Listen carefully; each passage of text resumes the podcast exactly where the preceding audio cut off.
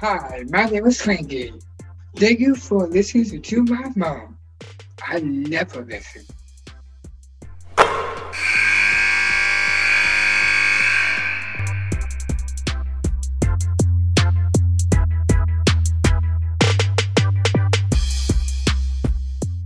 One of my favorite people in the A10 has got to be Dan Burt, the head coach of Duquesne, because I love the way he thinks the game, sees the game, and teaches the game. I've had a chance to spend some time with Dan over the years, and I have learned a lot of basketball from watching his teams and just having conversation with him. Dan, you're a heck of a guy, and you care about the game so much, and it's so great to have you on the podcast. I really appreciate you having me, and I appreciate those kind words. Uh, I'll give you that hundred dollars after we get done. no. Look, you know, you. I don't even know where to start with you because I don't know if people realize, you know, I, I've had this conversation with a lot of people. They think they know someone because they watch them on the sideline, they watch their demeanor with their team, but you really don't know unless you have a conversation or you get to know somebody a little bit better. And you're quite the Renaissance guy. You've got quite a history of interesting, eclectic, I would say, things that you wouldn't always anticipate a basketball coach might do. Why don't you share some of those with us?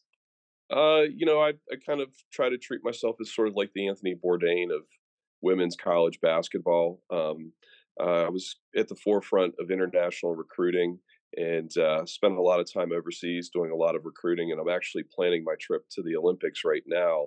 Uh, there's a very good chance that we'll have two Olympians coming from Duquesne University uh, playing for the Hungarian and for the Senegal Senegalese national teams.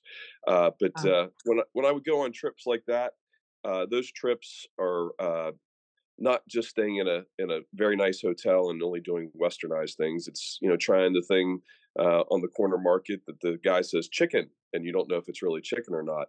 And mm. uh, it's going into people's homes and experiencing new and different cultures.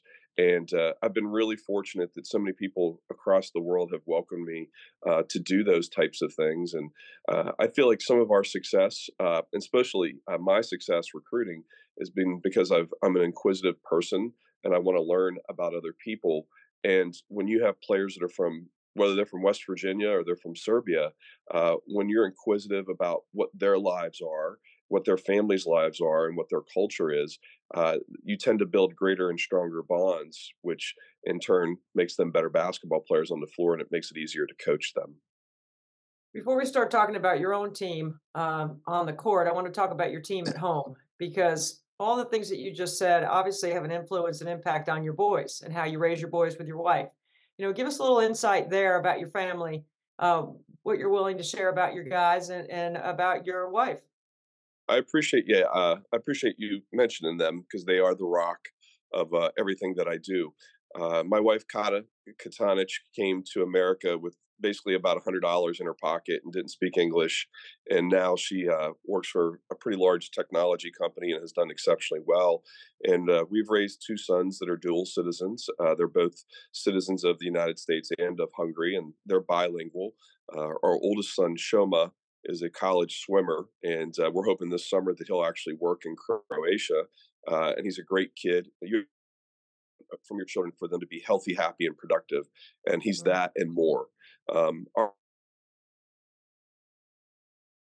uh, he's the one that has the gift. Uh, he's a very talented basketball player, and we're really excited that this summer we're going to spend June. Well, my wife in Milan will spend June and July uh, in Hungary as he, as a 12 year old, will try to make the 14 and under national team there.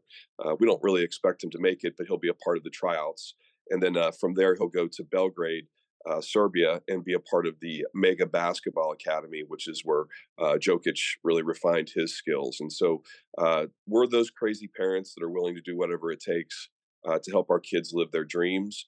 Uh, but also, those are our dreams in the fact that we want our children to be world citizens and to be able to really experience different cultures and be put into different situations where they have to think like a grown up. And uh, we've been fortunate enough that we've been able to do that with our children.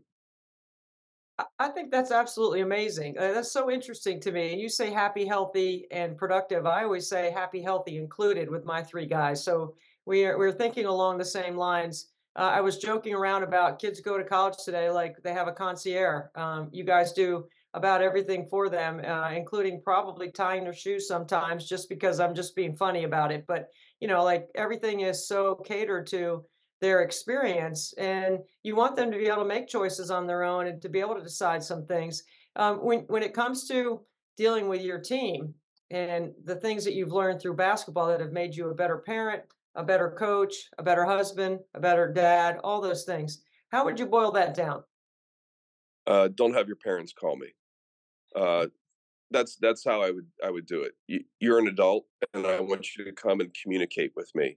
Um, you know, I, will talk to a parent. I have a rule that I'll talk to a parent one time about playing time, and uh, I don't have a problem with doing that one time.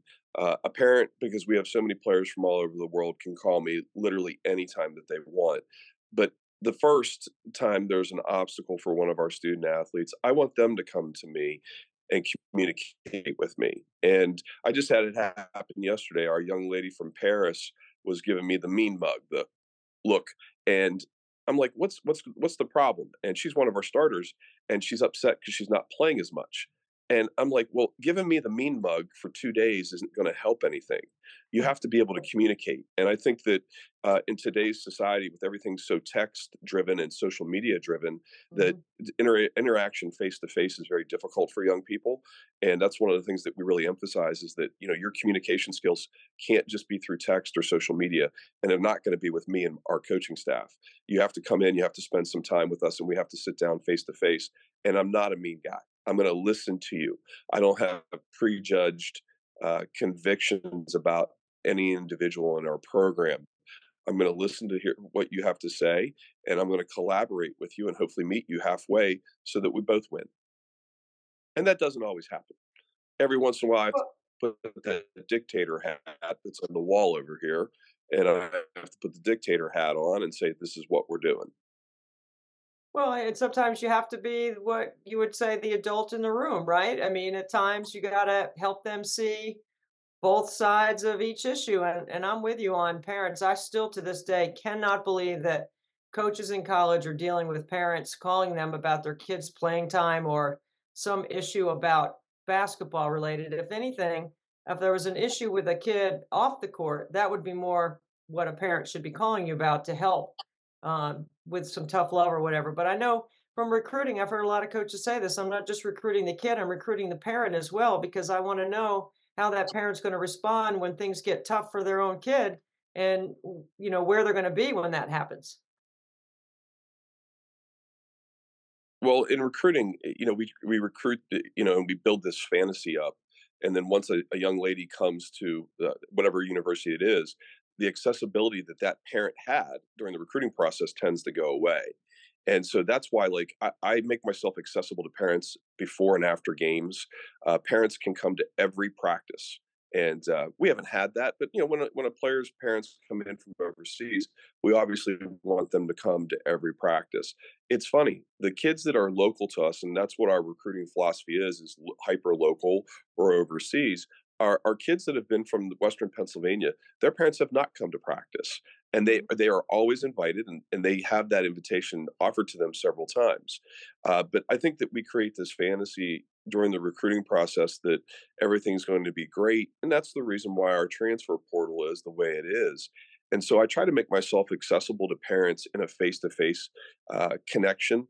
Um, don't call me you got you got one phone call to call me about playing time. But if you see me, you know, after games, that's a little bit difficult because there's the emotional component there. But uh, I, I always leave our program as an open door so that uh, parents and and the and the, coaches uh, of the players that we have are always welcome to come and spend a day with us to see what's really going on behind the scenes. I haven't coached at the same level, but when I've coached uh, my youngest son's teams, I've said the same thing. Uh, it, don't have your kid don't have the parent come and ask me what the kid needs to do to get playing time. Have your kid come and ask. They need to improve and come to practice. You'll see for yourself. You'll see how things are happening and why maybe your kid's not getting exactly what you think they should get when you're not in practice every day which is a philosophy that i take as a broadcaster as well. I'm not in your practice every day so my job is to tell you how and why. It's not to be critical or not you know it, it's to have an opinion but to provide strategies or options or things that could happen or something that my, I might have seen. I'm not in practice every day, so I can't assume that I know every single reason why you do what you do. But I do know that coaches have a reason for why they do certain things. And it is something that it's my job to figure out or ask about before we get there so that I know that if you're up three and there's six seconds, you might foul or you might not foul. Or so and so Megan McConnell needs a screen at the end of the shot clock because she's better in a two playing off a screen, or maybe she doesn't need a screen. You know, those are things that I like to ask coaches. So let's get into the basketball side of things, Dan, for a second. Um, I know you like analytics, but I also know you have great feel because you're an international basketball coach, if you will. You've been all over the world watching the game. You have, and your kids are going to be international. Your son is going to be an international player. You know, where's the balance between the art and the science of the analytics and the feel for the game for you? Uh, you know, I think it starts with the people that you surround yourself with. And, you know, I have two older coaches that are retired teachers that have coached 35 plus years at the high school and small college level. And so, you know, they're more field based. They didn't use analytics when they were when they were uh, younger in their coaching career. Uh, whereas my younger assistants, uh, and I have two of them, they are much more analytical based. So I'm going to listen to both sides of them and then it becomes a funnel effect where I make that decision at the end. Um, I'm definitely been more of a field coach uh, up until this season, and I've been using leaning on analytics more and more uh, as we go through this conference season. And, and frankly, uh, it's given us a lot more success. Uh, and I think a big part of that for us is is that uh, this year in the non-conference we did not have the su- success that we expected, and a big reason for that is is that we didn't have consistency so in the first quarter, I was playing 11 players, trying to find some level of consistency in who was going to deliver to build combinations for the remaining three quarters of the game.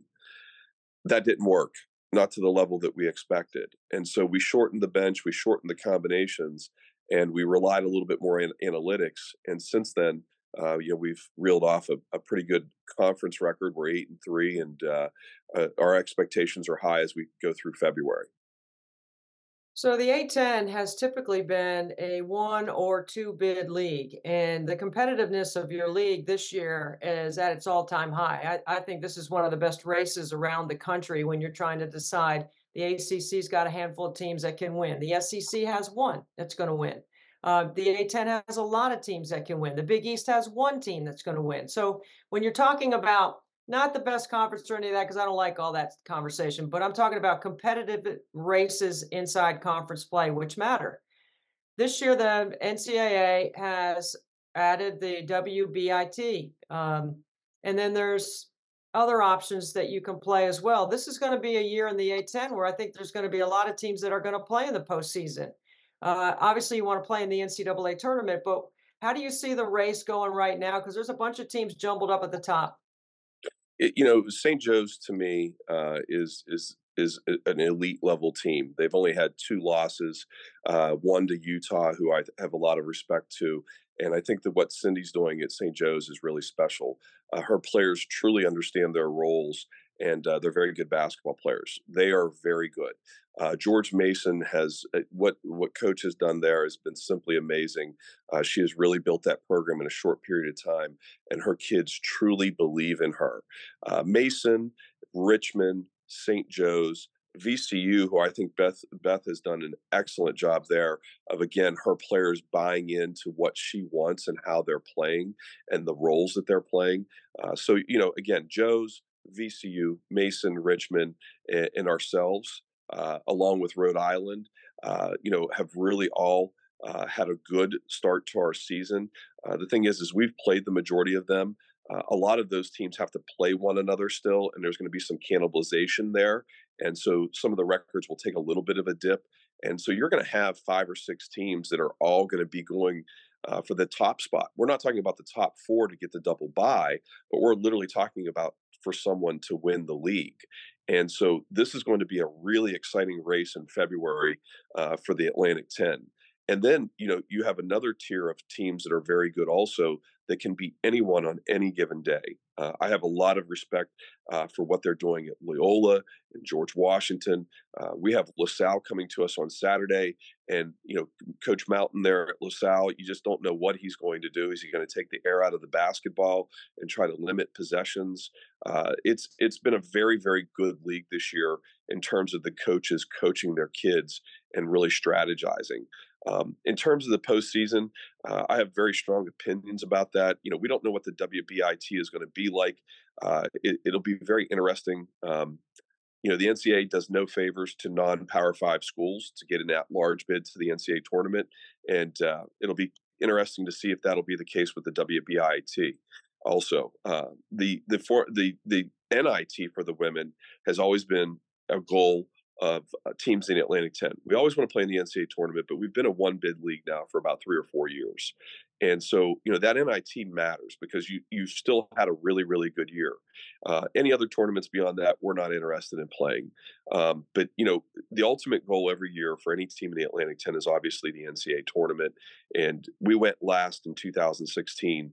And our goal this year is to play in the postseason and frankly to position ourselves to get a top four seed and get the double bye. Uh, we believe that we will be a top four team, and if we get that double bye, uh, lots of good things can happen from there. Anything can happen. The double bye is so critical in every postseason tournament for teams, so you don't have to play four or five days in a row, which is really tough for anyone, regardless of the amount of depth that you have.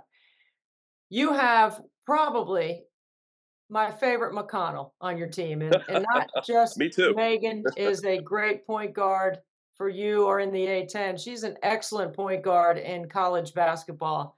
Let's talk a little bit about her skill set because you know I, I've played against Susie. I've called um, plenty of games that Susie and Kathy have have coached. Uh, I see Michael on a regular basis on the road as a referee. I know you used to be a ref, so I know you might have some funny stories there. But um, let's just talk about Megan and as you mentioned the competitiveness of the A10 and you know being able to manage different styles and having a point guard that really understands the game. And I, I think she's right now at the taping of this. She's like 12, um, nine, and five and a half. I think is what her numbers are, which are absolutely outstanding you know, and she's doing that by playing a lot of minutes. I think she leads the nation in minutes played. Uh, and it's not something that you even notice uh, the amount of time that she's on the floor.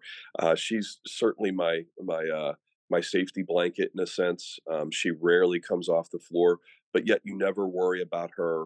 Uh, in terms of the minutes that she's played and her usage. Now, going forward as the head coach, I have to be concerned about that usage, mm-hmm. especially this week with our travel and our three games over uh, a seven day period. Um, but you know, Meg, we can talk all about the stats and you know how she's probably the best rebounder in the country uh, under six foot, and uh, it, you know it goes to who she is.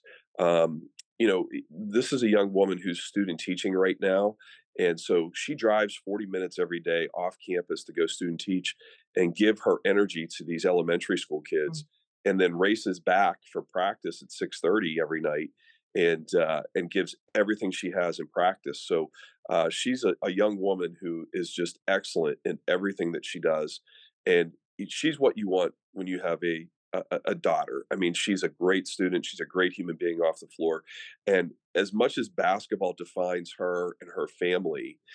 Uh, Megan is really a really well-rounded person that has more in her life than just basketball and school, and and that's really great to see.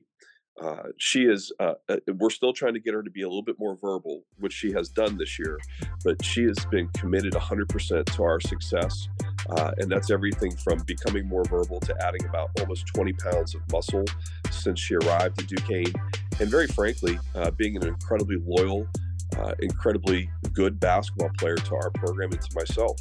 Um, you know she's shared with me a couple times about you know hey when no one else recruited me out of high school you were my guy and, you know, our, our recruiting process was very short. We thought we were going to redshirt her, and she showed up on campus, and we clearly found out very quickly you never bet against the McConnell.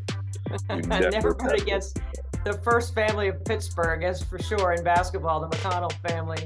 Uh, and they are they are awesome, and I love being around all of them because their stories are incredible. I'm still uh, it's a bucket list item of mine to be sitting around the kitchen table on a, a Sunday with all the McConnells there. I think that would be I don't think they have any room for me at the table, but I would love to be sitting there in the in the room so that I can listen to all their banter back and forth. Um, Dan, you yeah. know what? We we enjoy having you on the podcast. Thank you so much for sharing some wisdom about your team, your background, the incredible race.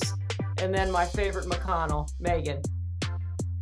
Thank you. I appreciate it very much, Debbie. I appreciate being here. You, what you do for women's basketball and basketball in general, you're the best there is. And uh, I'm honored to be on this today. Thank you. Thank you.